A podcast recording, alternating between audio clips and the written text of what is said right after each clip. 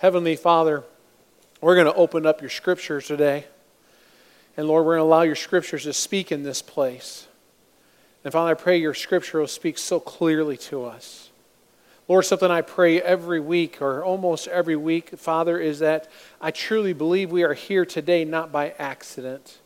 We didn't show up in this place this morning to worship just because of happenstance. We showed up, Lord, because you have drawn us to this place, which means you have a reason for us to be here today.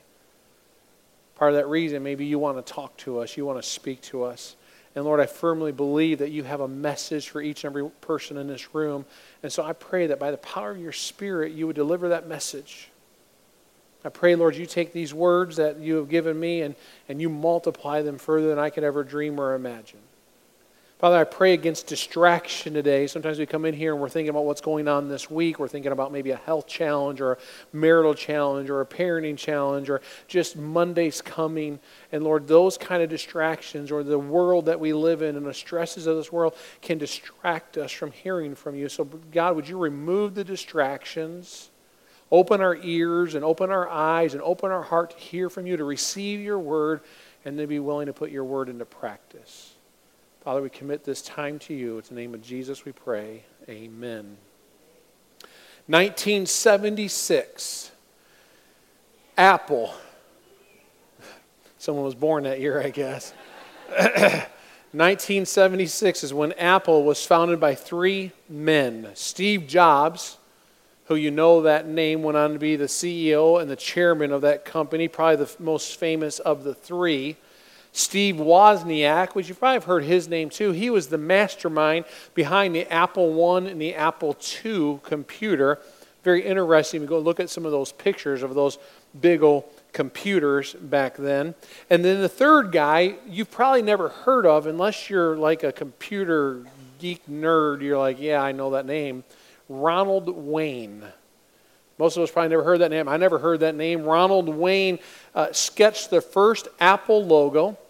He wrote some of the very first training manuals. He wrote the first partnership agreement that actually started Apple Company. And Ronald Wayne was a 10% shareholder in Apple. Now, this day, 2017, there are over 5.2 billion shares of Apple being traded to this day. And they are valued at over $150 per share. Now, that's actually low for Apple stock if you understand stock market because here about a year ago it was over $500 a share. But they're down $150 a share and he had 10% stake. You realize 10% share would be worth over $8 billion today. Let that sink in for a moment. 8 billion with, with a B, not million, 8 billion dollars. However, 2 weeks after getting his 10% share, Ronald Wayne sold out for $800. Ouch. For $800. Now, story is told that Steve Jobs actually offered him hey, come, come back in here. You helped us found this company. Jump back in, and he, he, he declined to do that. You talk about a huge mistake. I mean, you talk about a colossal failure. You talk about uh, a monumental failure. He blew it big time. Big time. I mean, he'd be a billionaire with just 10%. Some even might call him a fool. Someone would say, he's foolish. Why would you sold out so early in a company? Or, or why didn't you at least take the opportunity to jump back in? What a fool you are. In our text today, we meet a man who made a similar mistake. Turn your Bibles to Luke chapter 12. As we look at the story of this, this parable about a man who made a very foolish decision. Unfortunately, this fool that we meet in our text today, he's not alone. The story that we're going to read about this morning has been repeated hundreds and, thousands and possibly millions of times down through the ages. As a matter of fact, there may be even somebody in this room today who you could say, This is my story. I encourage you to listen in closely because none of us want to be known as a fool when it comes to who we are in Christ. Look at the text with me, Luke chapter 12, beginning in verse 13. Someone in the crowd said to him, Teacher, tell my brother to divide the inheritance with me. Jesus replied, Man, who appointed me a judge or an arbiter between you? Then he said to them, Watch out, be on your guard against all kinds of greed. Life does not consist in an abundance of possessions. And he told them this parable The ground of a certain rich man yielded an abundant harvest. He thought to himself, What shall I do? I have no place to store my crops. Then he said, This is what I'll do I'll tear down my barns and build bigger ones, and there I will store up my surplus grain. All in all, I say to myself. Now, the word myself in some translations is better translated soul. I will say to my soul, You have plenty of grain laid up for many years. Take life easy, eat, drink, and be merry. But God said to him, You fool, this very night your life will be demanded from you. Then who will get what you have prepared for yourself? This is how it will be with whoever stores up things for themselves, but is not rich towards God. Let me give you a little background understanding to this. Huge crowds were following Jesus. Huge meaning thousands. I mean, if you look at verse 1, it says thousands had gathered and they were trampling over each other. You ever been in a situation where you're kind of like trampling? You're like afraid if you fall, you're going to be ran over and your life will be taken from you? That's the type of crowd that they were in. And they're all pushing upon each other. And people were following Jesus not because of what he was saying, they were following because they wanted to watch what was known as kind of the greatest show in town. Hey, I want to be there. He, he, he just rose someone from the dead. I want to see him do that again. Hey, you remember that leper, that guy that was, was all lepers? He, now leprosy's all gone. You remember that guy by that pool of Bethsaida? The guy who sat there for 30 plus years begging, and all of a sudden Jesus says, Here, and he's healed? I, I want to see that. And so thousands of people are gathering around watching what's the next miracle that's going to take place. What's Jesus going to do? They weren't really concerned about what he was saying, and so they were just curious. And Jesus speaks to this crowd, and he warns them of two dangers. One is false religion, and two is financial riches. And in our text, both of these start with the same word. The word is beware. The big, the big warning sign out there, you know, the white with the red letters beware. Going to hurt yourself. Beware, verse 1, of the leaven or yeast of the Pharisees, which is hypocrisy. In other words, they get their claws into you and it's just spreading like a wildfire. Verse 15 Beware and be on your guard against all covetousness, every form of greed, some translations. For one's life does not consist in the abundance of his possessions. One commentator said, if you get the wrong spiritual teaching and the wrong spiritual influence, your soul will be damned. If you get the wrong physical influence and a wrong material influence, your soul will be damned. The deceitfulness of religion and deceitfulness of riches war against the soul. And ironically, false teachers do what they do for money. They rob, steal, destroy, trick people out of their money. And this is true of the Pharisees as well. The Pharisees were hyper religious. They knew all the laws and, and they were trying to keep all the laws and all the rules. They were fanatically religious and they were impressing it upon other people. Follow all the laws, be fanatics religious, but they were doing it for the cause of money. Luke 6, 16, 14 tells us that the Pharisees were lovers of money. Lovers of money. And so they impressed the Pharisees' false religion for the sake of personal financial gain. See, the reality is is you are either laying up treasures for yourself or you're rich towards God. And that's a truth that we all need to face. See, we enjoy a staggering prosperity here in the U.S. compared to other parts of the world. Even in the downturn we had, but it's now been in such an upturn, we have so much. We have so many possessions that they actually possess us. We are being consumed by consumption. We're more rich towards our stuff than we are rich towards God. Maybe you don't believe me on this. Consider just this one thought. According to the IBIS world, annual self storage revenue, where you put all your junk, was estimated to be $36 billion industry in 2016 and projected to rise to $37.5 billion in 2017. If you're looking for a real estate investment, that's maybe where you want to go.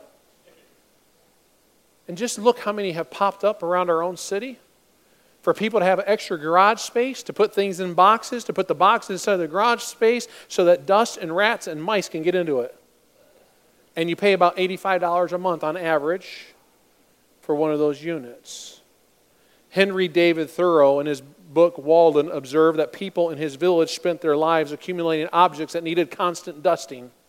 They doted on these things, they even built their lives around them. He says, then when they died, they gathered up their stuff, carted it to the town square, and auctioned it off to the other people who would spend their lives dusting it. And you stop and think about it for a moment. What do you have in your home? And you say, Oh, I had to have that at an auction. Oh, I had to have that at a garage sale. Oh, I need more stuff. Oh, yeah, that was passed on down. And now I got to take care of all this stuff and keep it all clean and protect it and dust it and make sure it looks pretty. First Timothy, Paul warns 1 Timothy these words. He says, Those who want to get rich fall into temptation and a trap and into many foolish and harmful desires that plunge people into ruin and destruction. For the love of money is a root of all kinds of evil. Some people, eager for money, have wandered from the faith and pierced themselves with many griefs. Exactly ties with the parable of the rich fool pursuing wealthy gain instead of pursuing God. See, the slogan of America is typically if we just had a little bit more money. Have you ever said that before? If I just had a little bit more, I could cover that bill. If I just had a little bit more, I would get out of debt. If I just had a little bit more. Did you know that most people will say that and will believe it, that the road to financial freedom is by having a little bit more, but every financial advisor would tell you that's not true. You ever been through Dave Ramsey's FPU, Financial Peace University? One thing he says is it's not about having more because it's absolutely not true. You say, well, how do I know it's not true? Well, I know I would love to have 30 million, or next time the big old lottery comes and it's 400 million, I'd love to have it. But you and I would probably do the same thing. We would probably blow it. We think we could manage it well. But did you know that 78% of NFL athletes are financially broke within two years of retirement? Some of them may be broke before retirement if the thing turns upside down on its head. 60% of NBA players are broke within five years. Within five years, make millions and be broke within five years. And 70% of lottery winners go broke within five years. They win the millions and it's gone. So it's not about having more. More money will not solve your financial problems. However, we get locked in and we get laser focused about having more money, more stuff, more, more, more. I want more. And Henry Thoreau hit it right on the head. We are just getting more stuff to dust. One day, the truth is, you, will, you and I will all turn to dust, and somebody else will get your stuff to dust. So, what are we pursuing? Jesus is teaching the people about the danger of false teachers and religions and the hypocrisy of Pharisees. He goes on to talk about the Holy Spirit and how important it is that you do not blaspheme the Holy Spirit. Then he talks about how the Holy Spirit will be there for them in the times of troubles and difficulties and, and in persecution. And then all of a sudden, this guy speaks up Teacher, teacher, tell my brother to divide the inheritance with me. Now, get the picture. Remember, there's thousands upon thousands, and Jesus is telling them about all this important stuff about, about false teachers and about how money can destroy your life and about how the Holy Spirit is so good. And imagine this guy, teacher, teacher, teacher. He got the inheritance, he's not dividing it right. Tell him what to do with my money. Because he's more concerned about his stuff than he is about the kingdom of God. He starts drawing in on that. And Jesus says, who made me a judge or arbitrator over you? See, there were specific laws on how an inheritance was supposed to be handled in Israel according to Deuteronomy 21 and Numbers 27. The firstborn was to receive the inheritance, and then it was their job to disperse that inheritance to all the other siblings. And it was already laid out in Scripture. And so Jesus says, Why are you asking me to be your judge? It's already been decided. And Jesus was really telling us, man, you, you don't understand. See, Jesus was on his way to the cross, and he wasn't going to get sidetracked by earthly matters. He was on his way to his death, his burial, and his resurrection. He didn't come to the earth to do some run of the mill rabbi stuff and settle petty disputes among the people. That's what the rabbi's job were to do. He came to be the judge of every man and every woman and every boy and every girl in matters of eternity and show people how to get to eternity with God. That's what he came for. He wasn't get sidetracked with money stuff. Jesus was essentially saying to this man, You really want me to be your judge? I mean, do you, do you really know what you're asking? And then Jesus warns him, Be on guard Be aware of every form of greed. Then he followed this statement with one of the most powerful parables, the parable of the rich fool. The, the man in the parable wasn't just rich, he was filthy, stinking rich. I mean, he had so much money, he didn't even know what to do with it. He just experienced a great harvest like he had never experienced before, and it created a problem of what am I going to do with all the surplus? And so, what does the man do? He decides to build more barns, store up the stuff, wait for the price to go up, and then he could sell it at a higher price. Verse 19 says, And I'll say to myself, I'll say to my soul, You have plenty of grain laid up for many years. Take life easy, eat, drink, and be merry. I mean, the guy's like, I've been blessed with so much stuff. Let's just build more barns and more barns and more barns. And then when I have all these barns, I'll hold on all this stuff. And when the price skyrockets, then I'll sell stuff and I'll make more money. Where he could have said, I have such a surplus. My family's been taken care of. Let me now share with those in the community. But he said, I'll keep it for myself. And then I'll take life easy, which means I'll retire. I'm going to kick back and take it easy. Did you notice, though, in the text, Within three verses, 11 times he says, I or my. He's focused on me, myself, and I. Chuck Swindoll said, I would paraphrase the story in today's terms like this The business of a wealthy entrepreneur was off the chart. Every idea worked, every decision succeeded. He had a new accounts each month, and the money rolled in. He began thinking, This is a gold mine. My major problem is out of control growth. I'm running out of space. There seems to be no end in sight. This is my plan. I will enlarge headquarters and multiply my staff. I'll add a warehouse nearby and open several branches, each for the next 10 years, exactly as my consultant has suggested. As the business continues to grow, I'll slip further and further out of the picture and leave the work in the hands of my efficient executive staff, and I'll just take the profits and enjoy them. I might even retire early. And then in the text, Jesus says, Here's the shocker. But God said. But God said, verse 20, but God said to him, You fool. That's, that's you knucklehead. You stubborn one. You hard headed person. You, you ignorant person. Are you that foolish? The very, this very night, your life will be demanded from you. Then who will get what you have prepared for yourself? This very night you're going to lose your life. This very night, you, you won't wake up in the morning. This very night, all the stuff that you have worked for is going to be left to somebody else. Do you know what the materialist's worst nightmare is? That somebody else will get it all.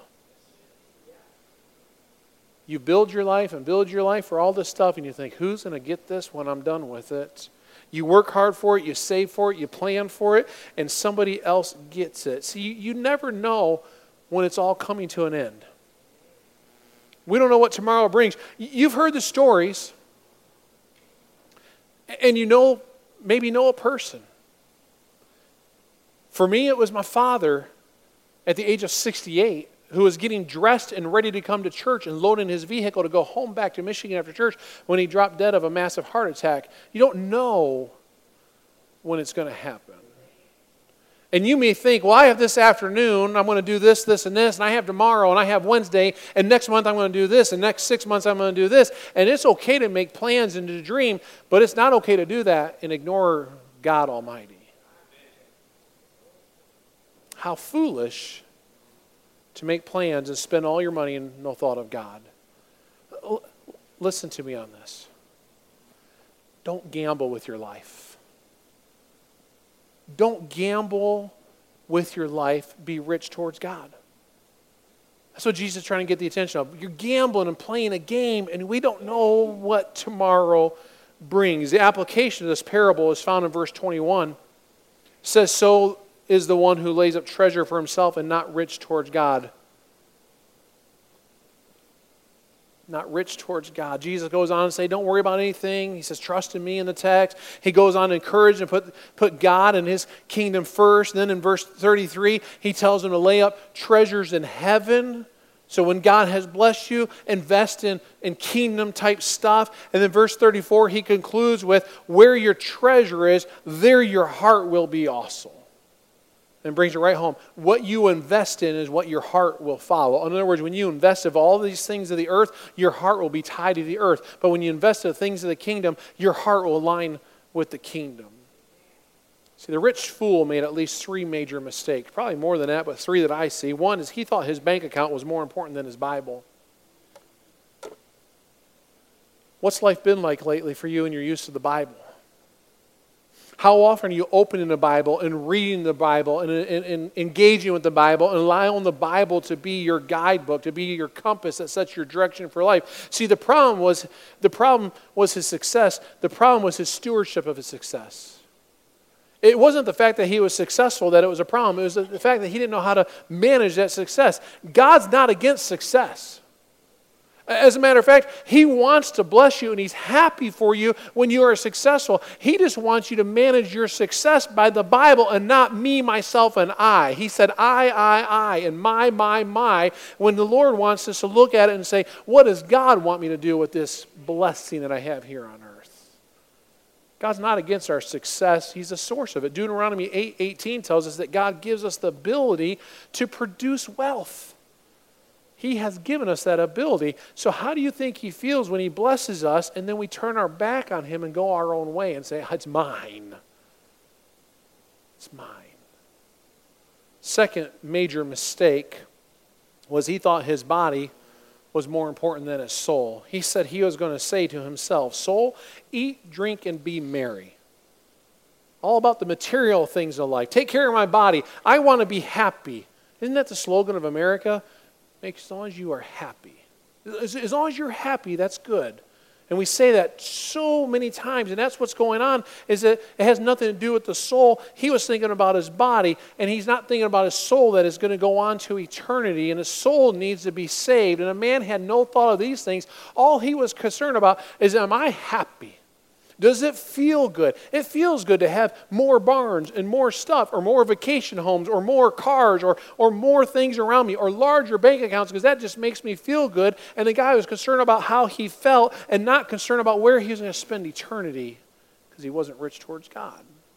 The third mistake was he thought the temporal was more important than the eternal. He said to himself, or said to his soul, I have ample goods laid up for many years. He's just resting in his stuff. I have a lot of good stuff. He thought he had many years, but he didn't know he was going to be dead before daybreak. He, God said he was a fool. In other words, to say to him, he was spiritually bankrupt. What a tragic story if that was your life or my life, if I have all kinds of stuff in this world, but I'm spiritually bankrupt towards God. I'm not rich towards God.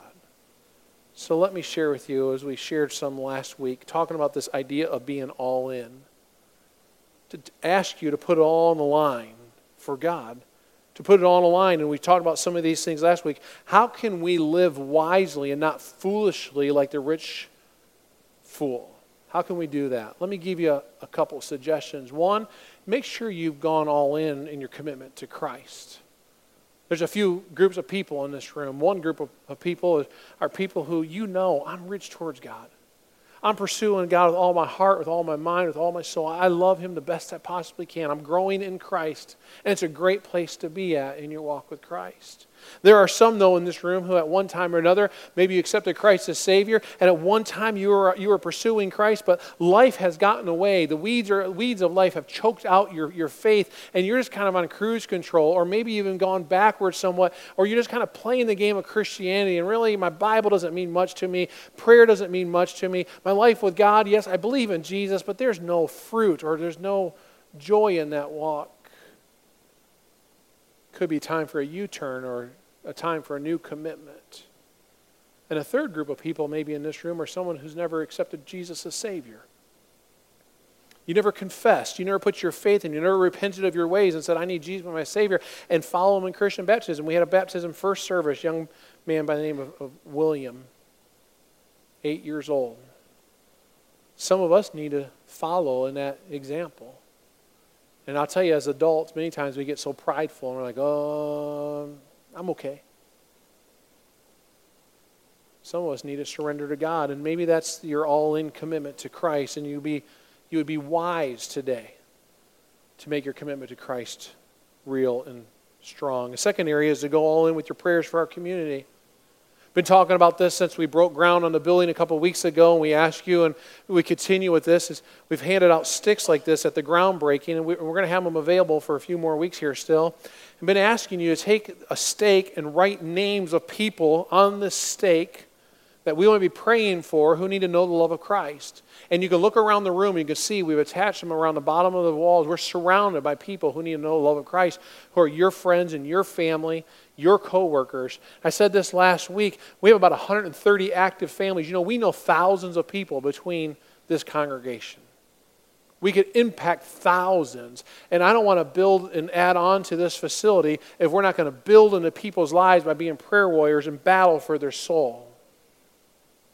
And so we've asked you to put names on these and to pray, and this is going to stay up. And here in a few moments, I'm going to be opportunity to do that even right here in this room. So maybe start thinking, God, who is it I need to be praying for? Who is it that doesn't know Jesus? Because we want to be on a battleground of prayer and be all in for people and go on the line for them, battling for their soul. A third area is to go all in with the dollars that God blesses you with. And that's specifically what he's talking about here in this text. Are you rich towards God? We covered this a few weeks ago, but one of the first basic areas of that is the tithe. Is that you bring 10% of what God blesses you with in your paycheck, you bring it back to the storehouse, and the local storehouse in the New Testament is the local church.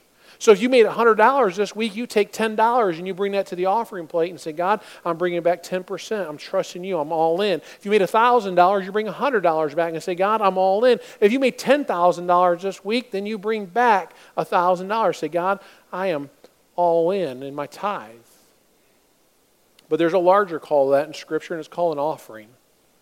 An offering is when you go above and beyond the tithe and say, God, I love you and I love your kingdom so much, and I want my treasures to go into your kingdom work. I want my heart to follow in your kingdom work. And we've asked you to consider doing an offering that's even larger on the stakes back here. Are it's $1,000 written on a stake. I'm asking you to take a stake home with you today. They're located on the tables in the back room. You take a stake home with you and you plant it in your garden or put it in your grass or put it on your dining room table or put it in your kitchen and you start praying saying, God, would you provide $1,000 for me, through me, for the building addition? We need about 125,000 more dollars to finish off that project.